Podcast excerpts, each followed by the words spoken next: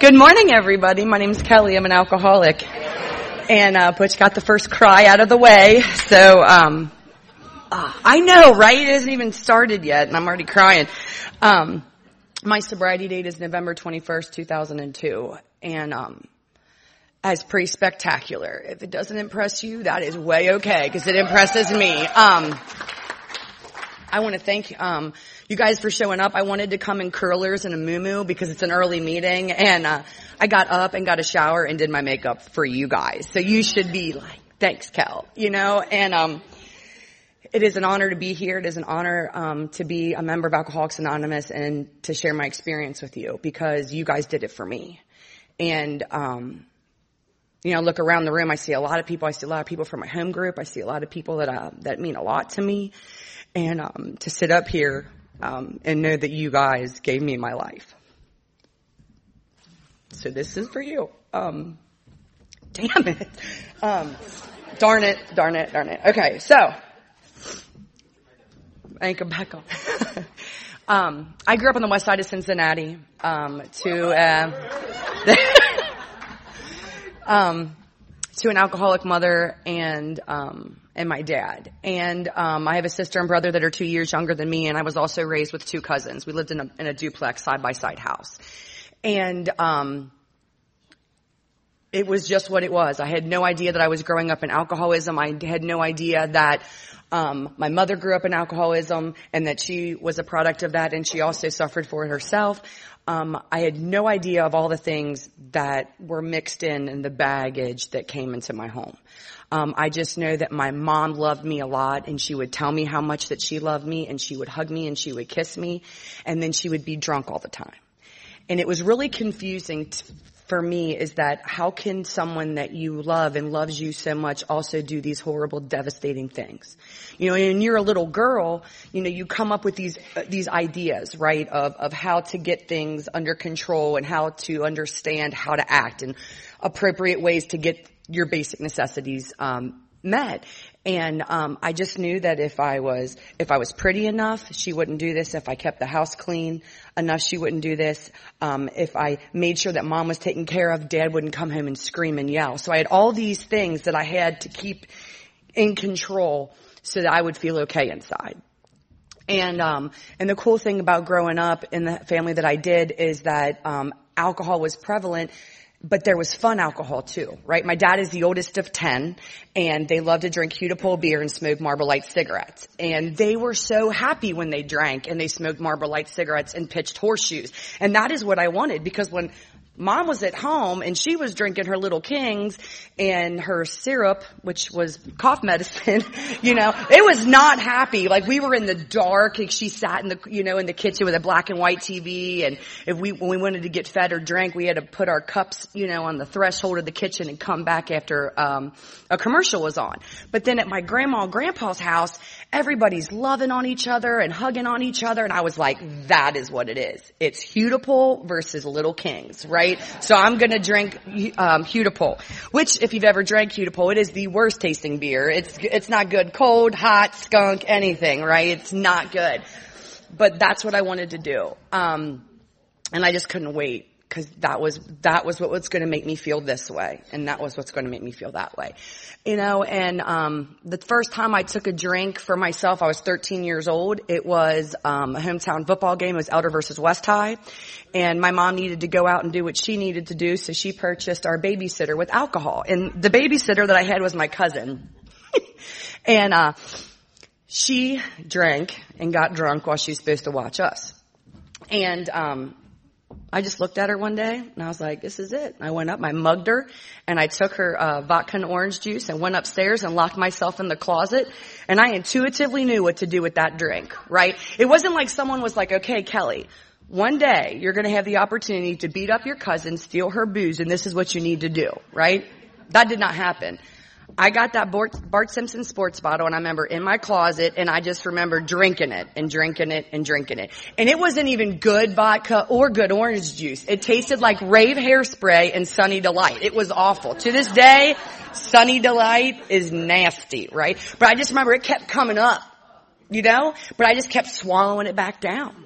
You know? Cause I knew that if I got it in me, it was gonna, it was gonna do it. And there I am, drunker than Cooter Brown, on my dirty clothes in the closet, drunk. And it was wonderful, right? It didn't, it took away all these things that I had to live up to to be okay.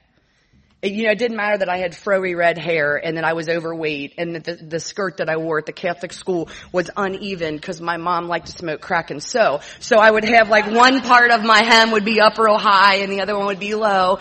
You know, it didn't matter that I got my shoes from the, the Kmart bin, not the Walmart bin, Kmart, totally different back then.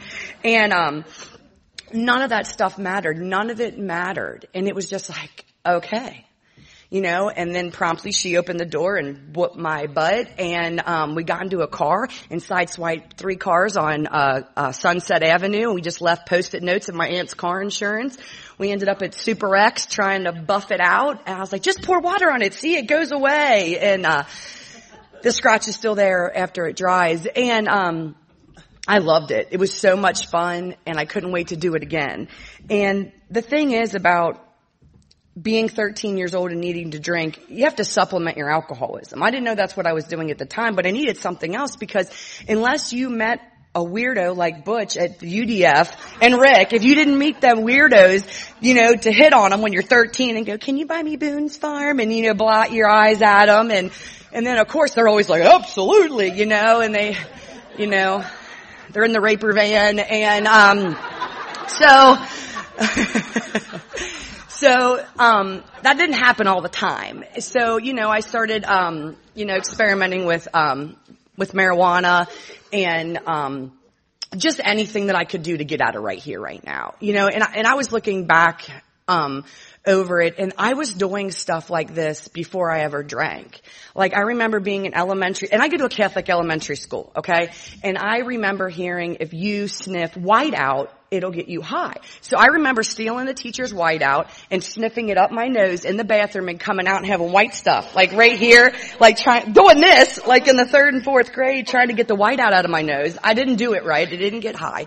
And then I remember there was this thing that I used to do that if you put your um, head between your legs and you go like this and then you stand up and you push on these two um, veins right here, you will hit the floor. Like you'll pass out. But right before you hit that floor, when all that, oh my God, it's such a rush. And these are things that I'm doing in elementary school before I ever drink, right?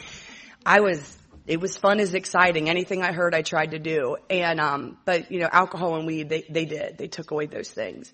And, um, I'm going along trying to do these things. The second time I drank, I got um, arrested uh, for possession of alcohol in Delhi. I was hanging out with a bunch of seniors, and I was in the eighth grade, and we went over and they sold us Bartles and Jaymes wine coolers. And uh, what that did was uh, get us arrested. There were five girls. We were all handcuffed together in the back of this cop car, and we got taken to the Delhi police station. And you know they're screaming at us that scare tactic, like "Dare, don't you know?" And I'm like, I was more scared of Big Rick showing up and picking me up than I was. I would have stayed in jail because Big Bo, Big Rick's my dad, and he's called Big Rick because he's big, and his name is Rick. And um, and he would yell so loud that the glass in the in the house would vibrate. And you know and i never thought like this has to be horrible for him right? He's got an alcoholic wife that's smoking crack and his 13 year old daughter's getting arrested for alcohol possession. Like man his love his pickers broke right? You know? And um i never thought of that stuff. All i wanted to do was to feel better to not think and then not get in trouble and it was like right off the gate, I'm already having these consequences. So, um, in my dad's wisdom, God love him, um, he decided to move us from Price Hill to Cleves, Ohio. A little geographical cure, you know, and um, all that did was make my mom have to steal more money for the gas money to get to over the Rhine to Cleves, and and it made me have really bad anxiety because everything that I knew how to do and how to get my stuff and my hookups now switched and I had to go down to this, you know, in this new town that was horrible. It was like the place that time forgot. People had mullets. Yeah, I know they're back now, but they weren't, they weren't back in, in 95. And, um, it looked like Tawny Kitaen was gonna roll through on the hood of the Whitesnake video, you know, and, and I just remember thinking, God, this place is awful. All, all you could hear was crickets and Edgewater. That's all you could hear. And, um, and I had to go to this, I had to start off at a high school not knowing anybody and, um, and my head was really loud. Like I'm trying to figure out who I have to be and who I have to dress like to be okay to, to go in there. You know, and I had my sweater vest on and my Eastlands and I had my gold fake bamboo earrings because I wanted to be Queen Latifah. And, um, I did, dude. I wanted to be Queen Latifah so bad. And, um, oh, I'm white trash. I don't know if you guys might not have figured that out with my nice dress and my hair and my makeup. Yeah, I'm, I'm white trash. And, um, and I just didn't know. I didn't know anything. Um, but that was the first time that I knew that I hear things differently than most people do. Like my brain is broke. That's what I thought. I thought I was crazy because I would hear these things and I would, I, I couldn't put context clues together, right? Um, I remember I, I went to school and I stood up and I told him where I was from and I sat back down and the girl was like, "Oh, you're from, you're from, you know, the West Side." I was like, "Yeah, West Side," and I threw up these West Side things, and and what I heard, what I heard was, "Oh, if you're the West Side, you're gangster. If you're a gangster, I'll be my friend." She did not say any of that. She goes, "Oh, you're from the West Side, right?" So I come back to school the next day, all out in my gangster gear, like my Jordans and um, my Raiders shirt, and um, and I'm gangster gangster for a couple weeks, and then I realize that that's not working. So then I go back to the Eastlands and the sweater vest, and eventually I get in where I fit in, and I start playing sports, and I try to come up this identity that I don't really know. So I'm just trying to do what you guys do, and um, and that's really where it all started, and how my alcoholism just progressed um, as I was adopted by a senior and she thought it'd be really funny to get me drunk because she said I had a great personality and I was like, okay, yes.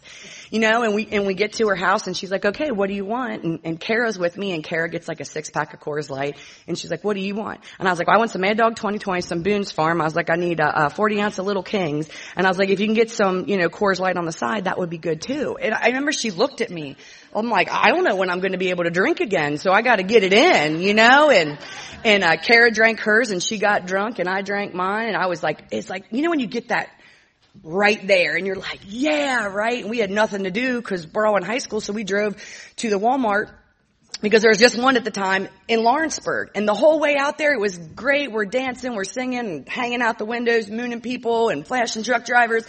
And then as soon as I get there, I just go over that edge where I become sloppy drunk Kelly and I get stuck in the little 25 cent carousel ring that you put your kids in, right? And I lose all body functions. I don't know how to get my legs out, so they're stuck real high. I'm in a dress. I just remember that. Um, so my, my, I'm stuck, I'm drunk, and I'm like, I can't get out. And the manager at the Walmart has to come over and go, okay, you put your foot on the foot. Thank you. I love you. And I'm hanging on him and we get back in the car. I puke River Road the whole way home and I get to my house and I just walk in like nothing. Like, you know, you're trying to be sober when you're not. And I just walk in and I remember my mom and dad going, Hey Cal. I was like, mother, father, I'm going to bed. And I walked right upstairs and passed out. Right? No consequences. No anything. It was like, part of me was like, I am free. I can do what I want. And the other part was like, they don't even care. See? They don't love you.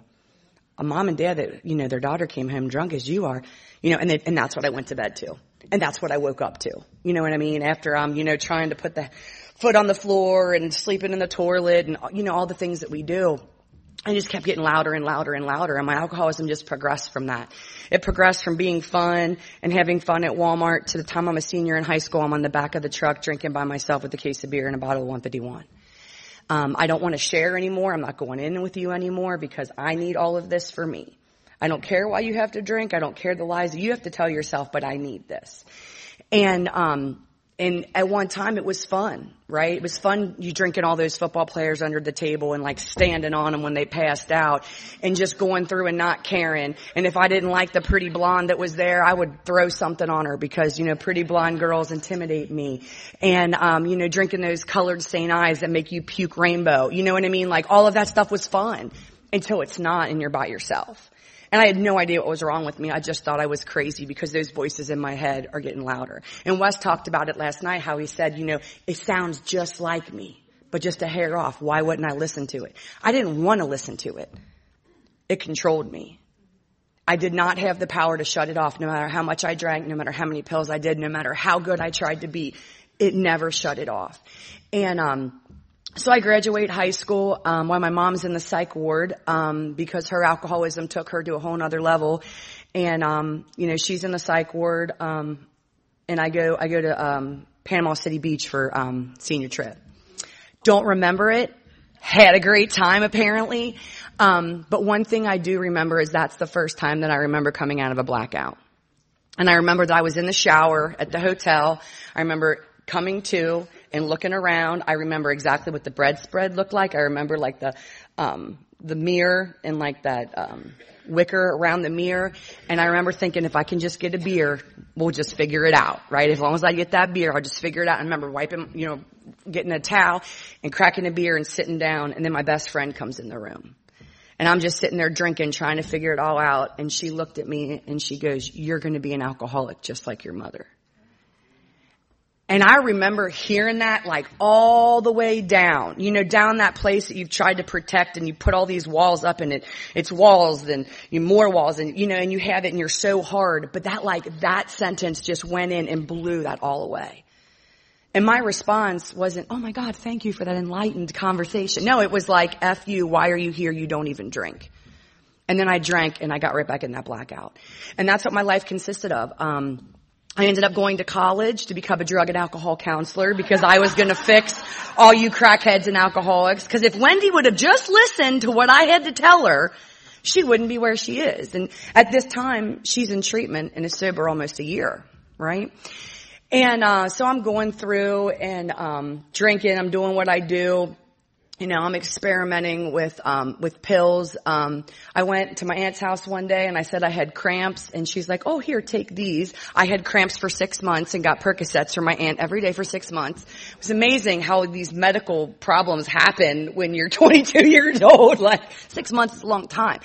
And, um, and I'm drinking on top of these and it was like, I woke up one morning and it was like somebody just flipped the switch and nothing worked right.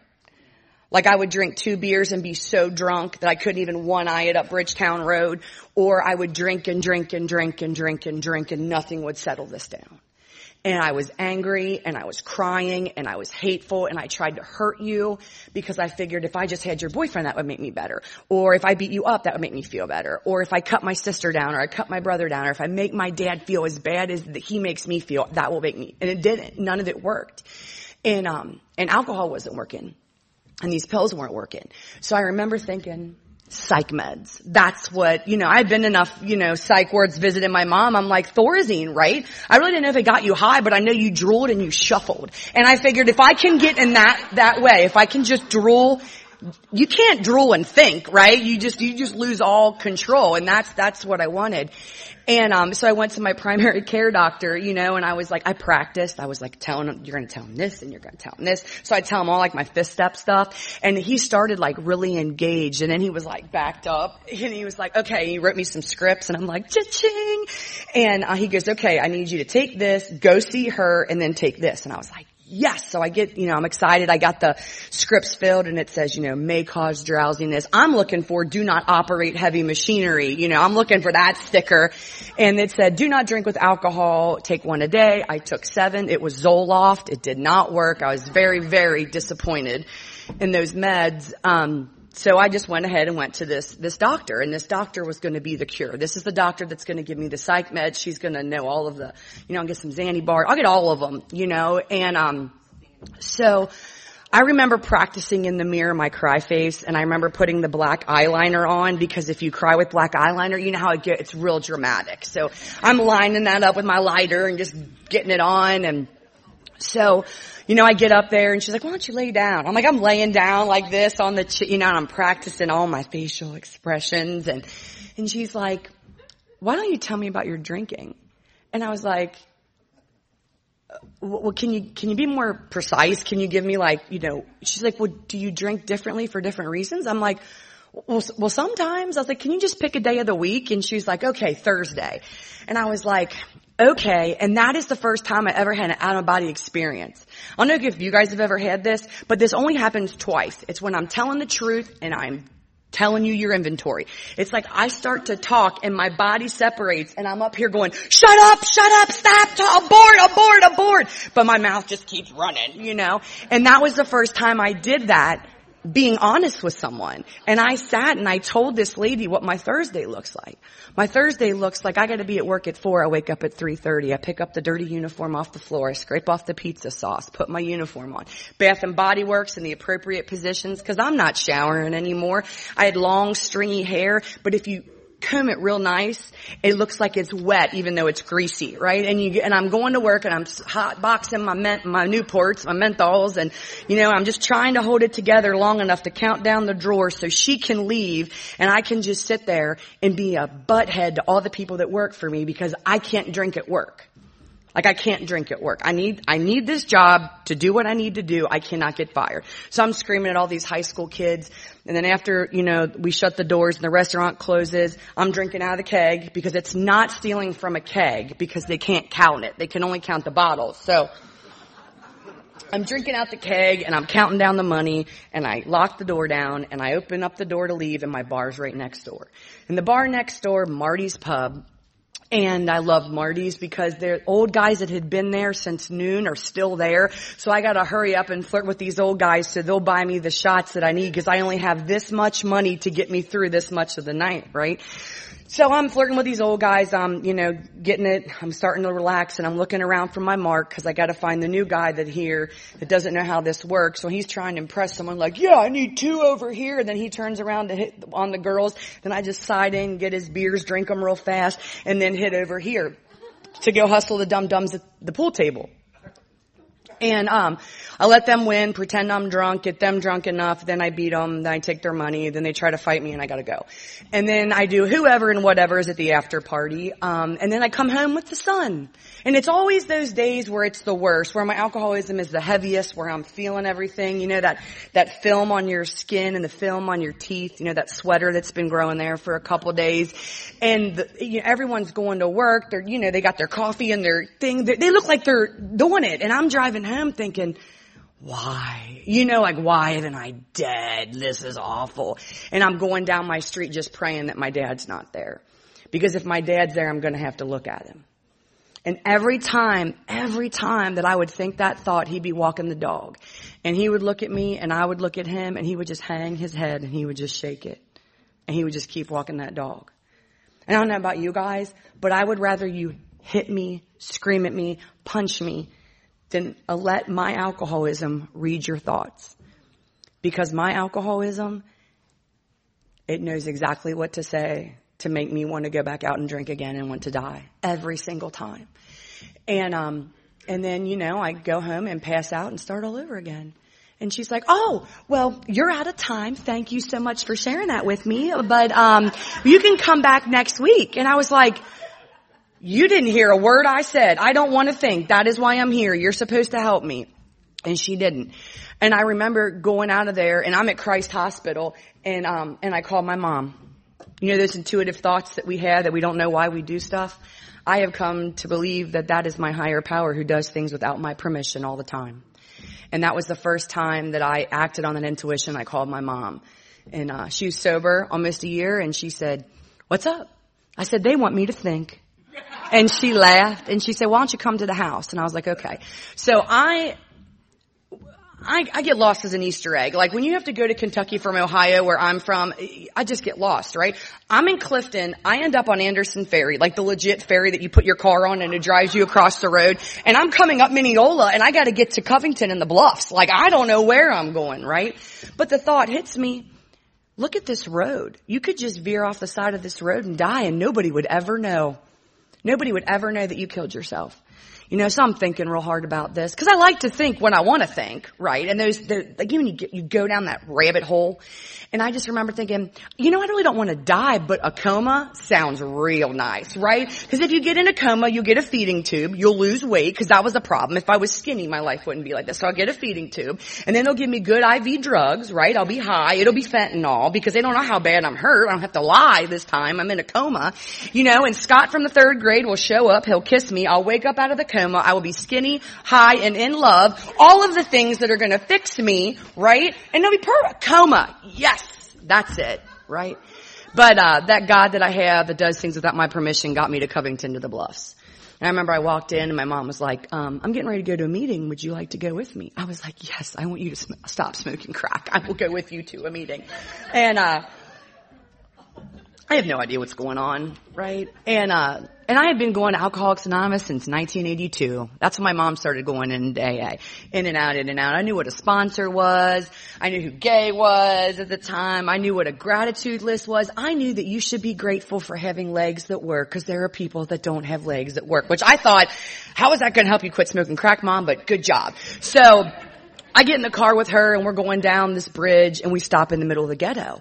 And I was like, what are we doing here? She's like, I gotta pick somebody up. I was like, oh, does your drug dealer go to AA now too, right? So, um, we stop and the van door opens and all of a sudden you hear, oh my God, Wendy, thank you for picking me up to take me to a meeting of Alcoholics Anonymous. And someone else is going, God woke me up with a grateful heart. And oh my God, do you want to hear my gratitude list? And woo, do you want a Red Bull? And I'm like, what is going on? Like, please stop. It was happy new girls. My mom was picking up new girls, right? And that is the most horrible thing in the world, right? When you're in a car with your mom to try to support her to go to AA and she picks up a bunch of, you know, these happy new girls. And I just remember thinking, I'm gonna kill them all. Like this is, this is how it ends. And, you know, and I hadn't had anything to drink or to take that day, so I'm starting to shake. And I remember smoking my cigarettes like this, and we pull into the Promises Club, and um, I'm like, if you guys just bring me out a coffee and a Mountain Dew, I'll just wait here, right? And I'm shaking. And um, these girls pick me up, and they take me into Promises, you know, this clubhouse, and they had that door that just like boom, boom, it like like the old barroom doors, right? And I remember walking in there thinking, this is what purgatory is, like, right? It's like all these old people, you know, I was 22 at the time, they were probably 40, okay, so preface that. And like the smoke was hovering on the bottom. It didn't even raise to the top, it just hovered over at the bottom and there was old dirty biker guys over here and there was this weird guy that wore like gray sweatpants before they were cool and he's smoking, smoking like this. And then there's this man in the back and he had like this beautiful trench coat on and he, and he sat like this and he's like, would you like some cookies? And I'm like, no, I don't want anything any of you guys have. Just leave, you know. And then you walk up these steps that can only be walked up if you're sober. Like if you need to get drunk before you go to AA, you gotta walk around the back. And I remember I'm sitting up there and it, it's the Circle of Miracles. It's a big square. And I remember I sat down and I don't know that I'm sitting right over the heating grate, right? So I'm sitting there, right? And I'm like, my motors are running and my legs are doing this and my mom's there and there's all these people. And you know, when we get a hot new, you know, they're a hot mess and we're all like a bunch of prairie dogs. Like we're like, whoa, who's gonna get her? What's her name? Ah, she's mine. La la la la. You're all like fighting like a bunch of prairie dogs. And I'm just remember going, what in the hell am I doing here? And, uh, and I look at my mom and I go, what do I say? Like, what do I say? They're going to ask me, what do I say? And she said, well, just say your name's Kelly and you're not sure. And I remember going, okay, okay, you know, and I'm smoking my cigarette and the meeting starts and the man, his name was JD and he started the meeting and he's there, are there any, is there anybody here for their first meeting of Alcoholics Anonymous? And everybody's just like, whoo, y'all just look at you like you're on a spotlight, it's all high, you're sweating. And I raised my hand, I was like, I'm Kelly, I'm an alcoholic. And then I just cried, you know, like that, and like the snot bubbles and you use your whole arm to wipe the snot off, right? And, um, and I was not a picture of beauty as I sit here before you today. I'm just gonna tell you what I looked like. I was a hundred pounds overweight. I hadn't showered in a long time. I don't know if I'm gonna puke or poop on myself. You know, I'm going through detox and, and then it's like all these people are just like, and I don't know what they say. I'm mad because now I just said I'm an alcoholic and I'm not because I'm crazy.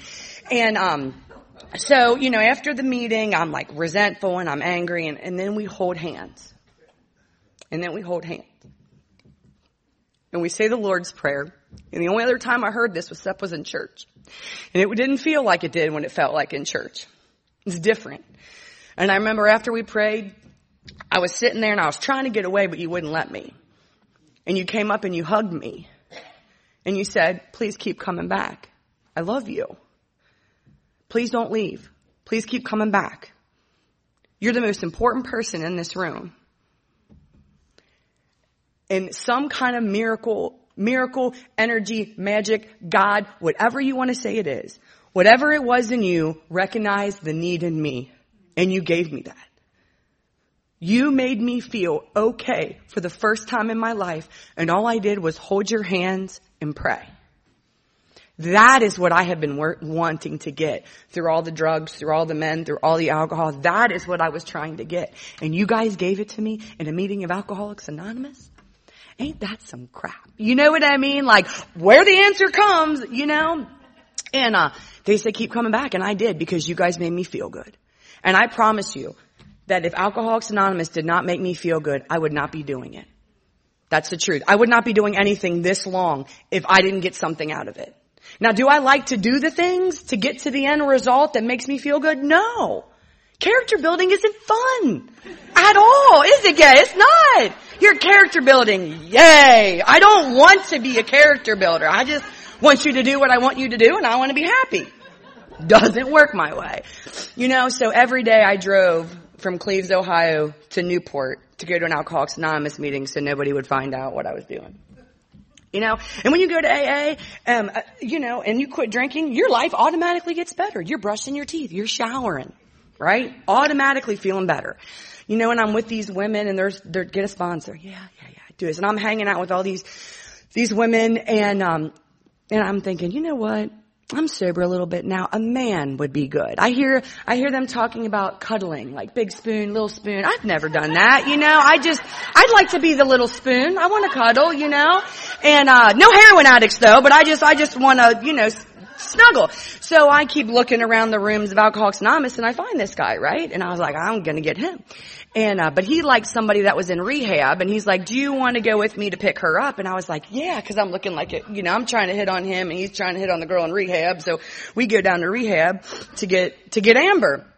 And, um, Amber is a short, beautiful, pretty blonde who has six bags that she took to rehab.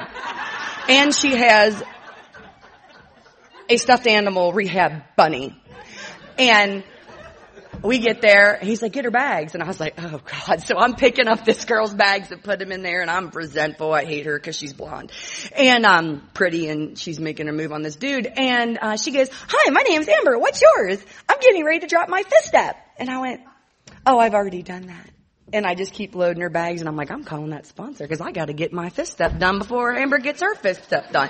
And that is the truth. The only reason I worked a step was because I had a resentment against this girl that we picked up in rehab.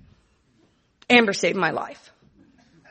Those character defects that I have, right, that they like, you gotta remove, they ain't gone. They just like fall away and then they have like, what when you, um, when you get sick again and they come back? I don't know what that's called. Well, I regurgitate a lot of crap, but no, but that was, anyway, it doesn't matter, right? So my, my character defects got me working the steps, and the truth was that I had my fist up done before Amber did. I called that lady that I had in theory and said, hi, I'm Kelly, remember me? No? Okay, I need to do my fist up. Um, so I hurry up and got through my steps and I beat Amber. And that was all that mattered to me, is that I beat Amber. And, um, so that guy didn't work out that I was uh, stalking in AA. So I'm looking and I'm looking and I'm looking, and finally this guy pops his head up, and I'm like, oh no! And I'm trying to like shoo him out of the way because he's missing a tooth right here. And uh, he worked at the Taco Bell because where he is from, there's only one of everything. So it's the Taco Bell, the Walmart, the Taco John's, right? And he's always fixing to go somewhere. And I'm fixing to go. What are you fixing at Walmart? Why are you fixing at the gas station? I don't understand why you're fixing all these things. And he tucked his shirt into his jeans and his belt. He was a mess. He lived at the Droege House and, um, didn't have a car, convicted drug trafficker. And I was like, ugh. I live at home with my dad, with Big Rick. I don't pay any insurance. I don't pay for my car. I'm looking down at him and he's like, you want to go out to eat? I was like, sure. I so used him to go to Frisch's. I was just hungry and that's the truth. I was just using him for his money and I made Amber come with me because now Amber and I are best friends. So, um, me and Amber go on this date with Alan and um and I'm trying to get Amber to sit next to me because I don't want and I don't want to have to pretend because you're supposed to live differently when you're sober, right? So I sit down and I'm like, Amber, you know, and he just sits down and slides and puts his arm around me and I'm like, here we go, right? And he looks at me, he goes, uh, do you believe in God? And I went, what? He goes, do you believe in God? And I was like, I, I, guess I do. He goes, you guess you do? What kind of program of Alcoholics Anonymous do you work if you guess you believe in God? And I was like, hold up. I mean, I never heard that to Smoking Monkey, right? That was not a regular pickup line that you get anywhere else except Frisch's and AA, right? So, uh, he proceeds to tell me his story and he proceeds to talk about this relationship with God. And I'll tell you what, he had me. It wasn't him. It wasn't his missing tooth. It wasn't his Droege House. It wasn't anything. It was his relationship with God. Cause that is something that I had struggled with for a lot. I struggle with that a lot because in the eyes of a child, your parent is God and Big Rick and Wendy did not do a bang up job. So if they didn't do it and they were supposed to take care of me, why would I ever believe and give faith into something like that? I believed you and I did anything you said. You guys were the first people that I wasn't defiant with in my life and I can't tell you why. God's grace, miracle, whatever. I don't try to figure it out. So Alan and I started dating and we ended up getting married and I got to wear a big old poofy dress and all my, and one of my, so I am the first person in my family to not get married Catholic and to marry a convicted drug trafficker. My grandma was like, good job Kelly. She was not. One of my bridesmaids had a shaved head and had tattoos all over her. I remember, I remember getting in the back of the church looking like this to see my grandma's, you know, cause it was a mess. It was great. And, um, at our reception, we all, meaning Alcoholics Anonymous, we danced. We had a good time where my family got drunk out in the parking lot in the rain. We got married on November 27th. They were out there getting rained on, getting drunk, and we're having an awesome time inside. It was amazing. You know, and I was just, God had brought in a man into my life that loved me for me, that recognized the crazy in me and wanted to stick around and he never left and I tried to push him away a lot. And, you know, and I'm sitting here and I'm, in my life is, these things are happening in my life that I wouldn't even allow myself to think about. I would never allow myself to dream. I would never allow myself to think that anybody could love me just for me. And here it had, it had happened. You know, we're going on our merry way and do, do, do, do, do. And uh, 19 days after Alan and I were married, he was in an accident at work and his safety harness broke and he fell 30 feet. You're not supposed to sit in the front row. He fell 30 feet on his head onto a barge in the Ohio River. And, um, there was a point in my life that I thought that that would be my all-consuming, worse than alcoholism event in my life. Um, but I will tell you what happened. What happened was I made one call and Alcoholics Anonymous outnumbered my family in the emergency room. You guys were there holding my hand where I had to write if I wanted to resuscitate him if he went into cardiac arrest. You guys were there with me when I got to see him for the first time and he's laid out on that gurney and he won't wake up because he's in a coma. And you guys are there and you're holding my hand while they put that feeding tube in. And you guys are holding my hand when they put that, that medicine in his arm. And you guys are there when I'm kissing him and I'm asking him to wake up and he's not waking up that's what you guys are doing for me and you're doing for him. And the guys in AA, they would, um, they would come and they would have meetings with him, um, the 12 and 12 and the daily reflections. And, uh, you know, there's only a lot of four people in the room at the time and you guys had meetings with him. And, uh, and a month later he woke up and he, uh, suffers from a traumatic brain injury and he's got one eye that goes this way and he drools a little and he's a bad driver in his wheelchair. And I'm like, hook, we got this, we got this, right? So, you know, I, I got this new husband and he's now in the dented can aisle and so we're just, that was a joke. Oh God. Rough crowd at 9.30 in the morning. Uh, Ain't that right, babe? and, uh, you know, and, and up to this point, I did everything you guys said. I was honest. I was, I was doing the program. I was praying. I was so optimistic about this. And then he woke up and now I have a handicapped husband. And now I don't know if I can love a person that's handicapped. And now I don't know if I want to take care of a pus- person that's handicapped. And now he's here. And I said all of these vows, right? Through sickness, through health, in front of God, in front of AA. And I don't know if I can do it. But I don't tell you, right? Because if I tell you, you'll know what a piece of crap I am because only a piece of crap wife and a piece of crap AA member would think these things. That's what my alcoholism is telling me. Right? If I would have told you, you would have been like, Kelly, these are normal thoughts that everybody would have in this situation, but I can't do that because I have alcoholism. And I keep these secrets. And what happens when I keep secrets and I'm not honest with you and I'm not working a program, they, they become reality. And it becomes the fact that I no longer love this man. I don't want to take care of this man, but I got to look good, right? I got, if the outside looks good, then the inside, will, I go back to those old ideas, those old solutions that that little girl had growing up in alcoholism. That is what I go to when I'm not you. And what that looks like in my house is I'm screaming and yelling at a handicapped man. I'm yelling at him. I'm pushing him like, why don't you work harder? Why don't you do this? Don't you know how this is affecting me? And I'm holding his hostage. Oh, I forgot to tell you. We're living with my mom and she relapsed. So now I'm living in a crack house with my handicapped husband. Right? I forgot. I know, right? Oh, poor Kelly. Oh, handicapped husband, crackhead house. It's so bad, right? Cause this is what I'm telling myself. And, uh, no God. There's no God anywhere. There's no God anywhere. I'm going Alcoholics Anonymous and I'm putting on this Superwoman cape and I'm showing you everything that I want to show you. You know, from the time I'm not trying to, you know, hate my husband and get him to leave me, that God that I have that does things without my permission thought would be a great time for me and Alan to get pregnant. Oh yeah. They don't even make after school specials like my life, right? So, I take this test it says pregnant because I had to get the ones that said the word. I couldn't, you know, X's and uh, can't do that. I need the word.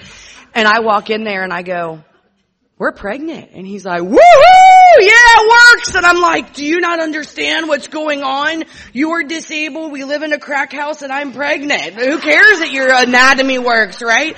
He's like, I think we need to go to a meeting of AA. I was like, I think we do too. So we go down to, to 722 and they go, are there any um, non-AA related announcements and Alan raises his hand. He goes, it's a miracle. Kelly's pregnant. Everybody's, woo, yay, praise Jesus. I'm sobbing in the back like, no, I really can't leave him now. You know, I'm just horrible and everyone's hugging me. They think that I'm, these are tears of joy. They are not. And, um, you know, and Alan's just like, driving his little chair around like, woo, and I'm just like, what is going on? Like this is not real life and now it's mine and uh and I'm not telling anybody this. I'm not telling you every night I put my hand on my belly and I pray that this child does not hate me. I pray that this child does not resent me for bringing him into a world that he doesn't have a typical dad.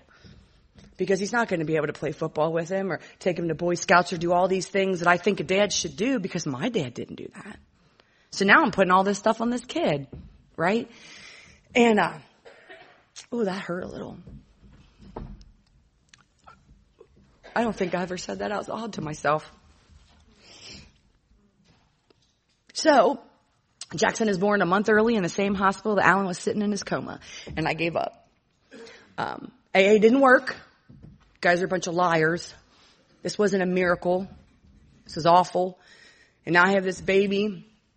I have to go to the same hospital with. Alan couldn't go because I couldn't, because I had a C-section. I couldn't push Alan, so I'm going to this hospital. I'm seeing this baby sick. Anna. There's no God. Why would God do this to me? So, Jackson got released a month later, and I'm sitting at home and I take Alan and Jackson hostage for two months and we don't leave the house. And my alcoholism is just festering and festering and festering. And, um, and my mind went one day, if you kill yourself, this all goes away. If you kill yourself, Alan will go to a place that will treat him with the dignity and the respect that he deserves, and somebody will adopt this baby that you can't be a mom to, and Alan can't be a dad to. And it sounded like the solution. So I had the gun and had the plan, and I had Jackson in the car, and I'm driving, and my phone rings. And that God that I have that does things without my permission gave me the ability to answer that phone. And uh, she's like, "What you doing?" I said, "I'm going to kill myself." Right? We laugh now, right? We laugh at these tragic things. Thank God she didn't laugh at me then. Thank God she didn't go, hey, I'll give you the gun. Hey, tell me how that works out for you. Why do we shoot our wounded? I don't understand that. She didn't. Thank God she didn't. Thank God she worked a program. Thank God she did the traditions. Cause she's like, where are you? And I told her and she showed up and I was like, Whew, she's gonna fix it. She's gonna fix it. And she's like, unlock the door. And I unlocked the door and she got in the back seat and she got Jackson and she took him. And she said, when you want to do something about your alcoholism, you can have your son back. And I was like, that was not the answer that I wanted. Because I had become my mom.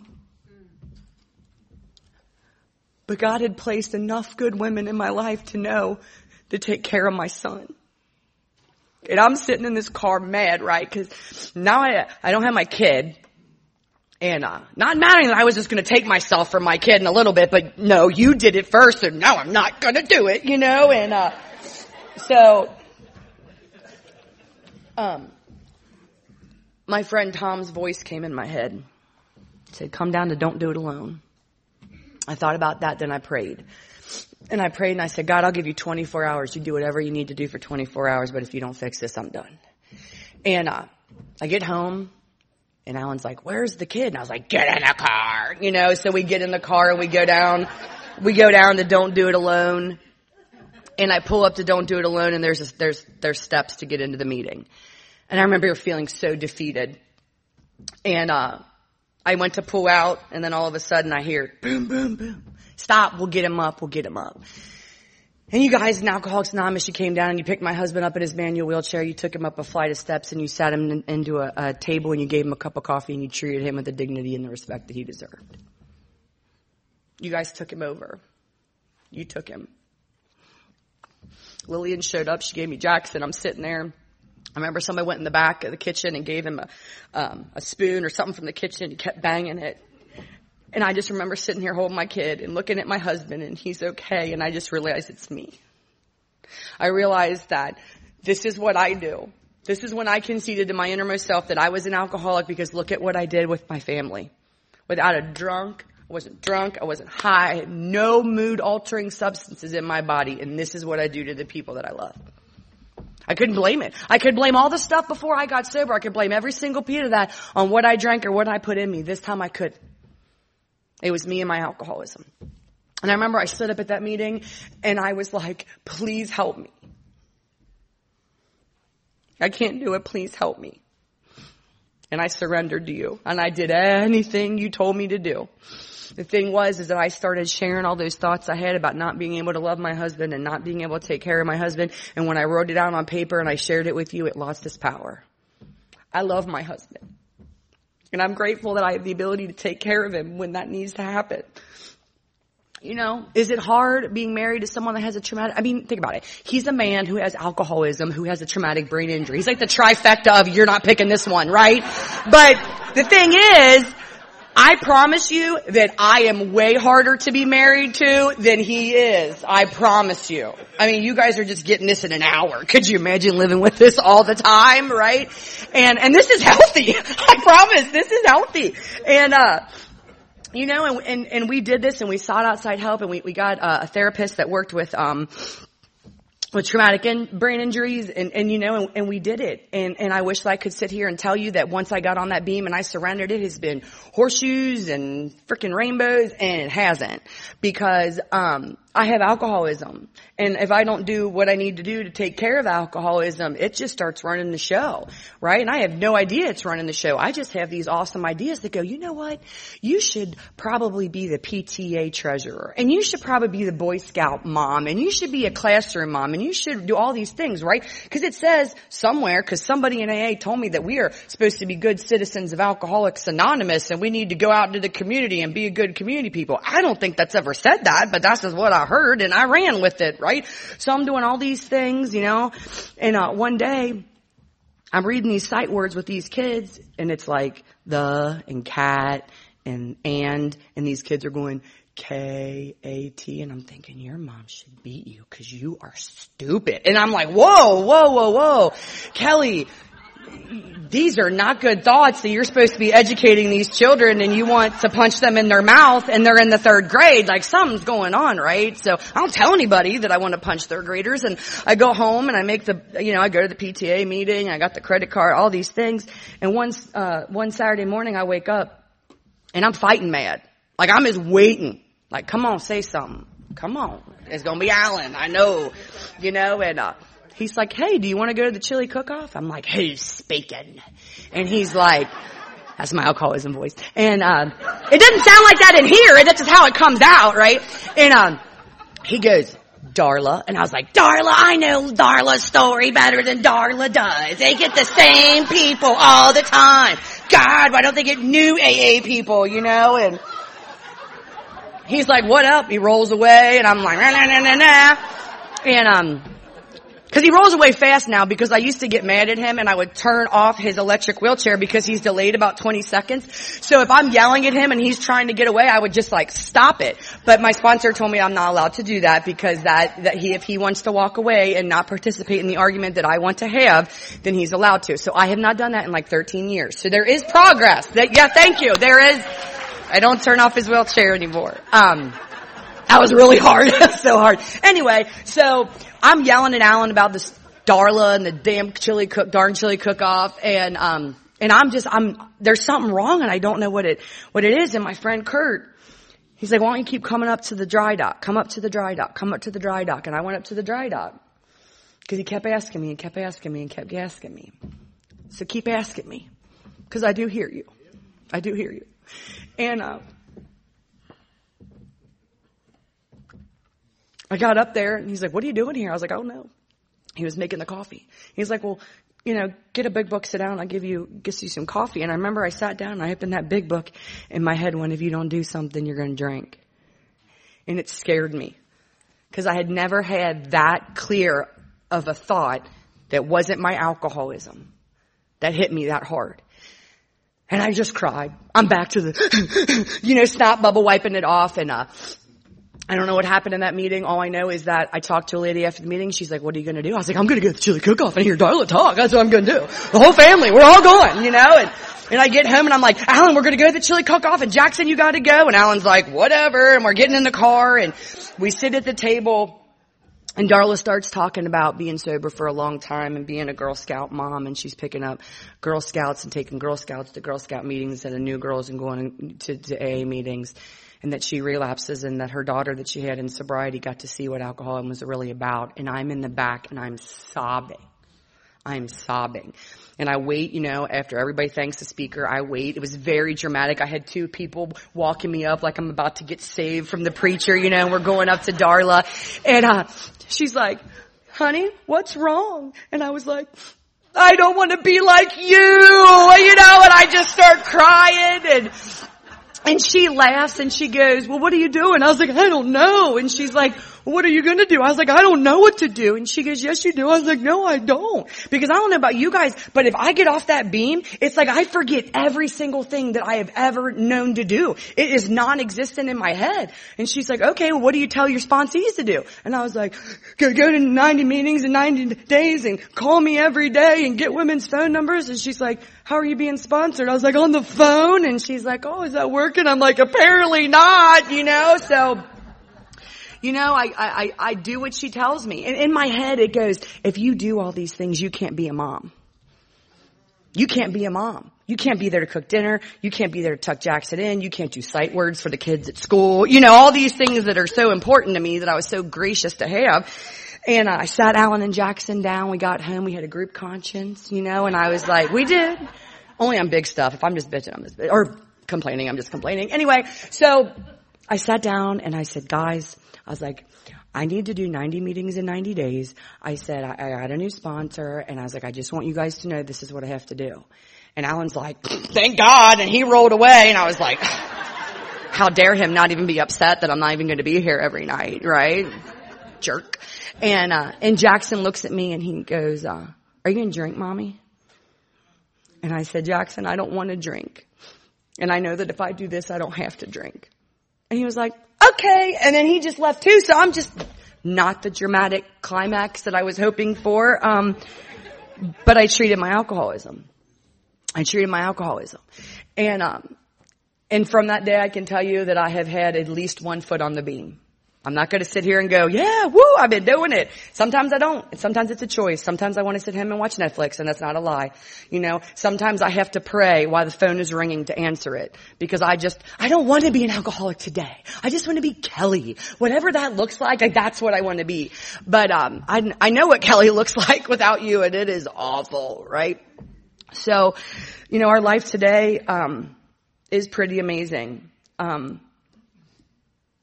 I have never realized how much you guys are ingrained into every thought I have, every decision I make, how I speak to people, the solution that I offer people that aren't even us, and um, especially with our son. Um, Jackson is now 16. Uh, I know. and, uh, and I don't know if he's one of us, but I do know that he has been raised in, um, in alcoholism. You know, just because he doesn't, um, see me drink those things that I learned from a little kid, those solutions, those old ideas that I still use, he knows those. Because he lives with me, and that's okay. It is what it is. But he also has been raised in the solution. And, uh, he struggles, you know, and he gets, he has these anger and, and, and stuff. And, um, and one day, um, after an event happened in his life, um, normal teenage stuff, right? He just loses it and he's pulling in his hair and he's like, I just wanted to stop. I hate God. I just want to kill myself, right? And I'm sitting there and my head goes, he saw you hit, hit Alan and push Alan when he was a baby. And he heard how bad of a mom you are because how you treated Alan. And he saw that door that you tore off the hinges when he was two years old. This is why, Kelly, you made him like this. You, you, you were a horrible mom. I was like, you know what? You should probably get drunk. You know, go get drunk. Oh no, you know what, Kelly? Better yet, just go shoot heroin. Because it's not going to matter because your son's going to kill himself. Because you're a piece of crap mom. And I sat there and Jackson's over there crying. And I just remember going, Jackson, does your head talk to you? And he went, what? I said, does your head talk to you? Does your head tell you that you're like a bad kid and you don't get good enough grades and you're just, you're just awful? And he just sat down. And I said, does your head talk to you? He's like, sometimes. I'm like, my head talks to me. He's like, really? I said, you want to hear what it just said? And he said, yes. So I told him. And I said, my head just told me that I should just get drunk because I'm a horrible mother and I messed you up and you're so screwed up that you're going to kill yourself. So I might as well shoot heroin and do it because it won't matter because you're not going to be here. And I remember he looked at me and I said, I don't know if I was supposed to share that with you or not. I was like, but I said, he's like, well, what are you going to do? I said, I already did it. He goes, what do you mean? I said, I told on it. And he's like, what do you mean? I said, Jackson, I said, my head talks to me. I said, but I know that it's not real and I don't have to do it. But the only way that I know that I won't do that is if I share it with somebody else. He's like, well, I don't want to share it. People, they just listen because they feel sorry for you. I'm like, mm, maybe, but who cares? You feel better.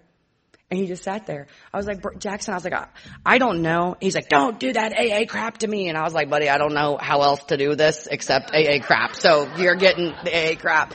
And, um, and I share with my son the good, the bad, the ugly. Um, and I'm okay with that because that's what you guys did for me. I know he can't hear the solution for me. I, God, I hope he never needs this, but it's here. And God, thank God. Thank God that you guys are here. If my kid needs this. Thank God you're here because his mom needs this and his dad needs this and his aunts need this. You know, hell yeah, I need it. You were amen, preach, you know, and, um, and I will tell you that um, I am in constant contact with my sponsor, and it is important to me because uh, I trust her with Jackson's mom, trust her with Big Rick's daughter, trust her with Wendy's daughter. And if you don't have someone that you can trust that with, you need to find someone that you can. Cause I know that I can stay sober by her example and the things that she's gone through. I have men in my life I'm not trying to sleep with, which is a huge thing, you know, from back in the day. You know what I mean? And, um, it's just, you taught me it was okay. You taught me that it was okay to be me and have the thoughts that I was having. And you never judged me. You never judged me. And, um, I just want to grow old with you guys.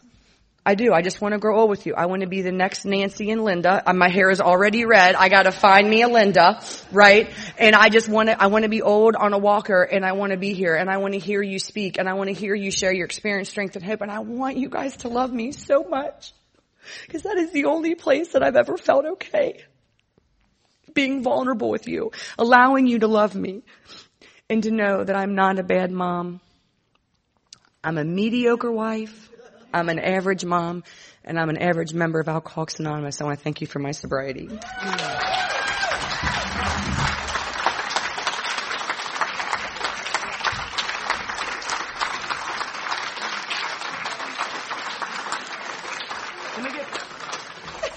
You get a kid. Yay! We got to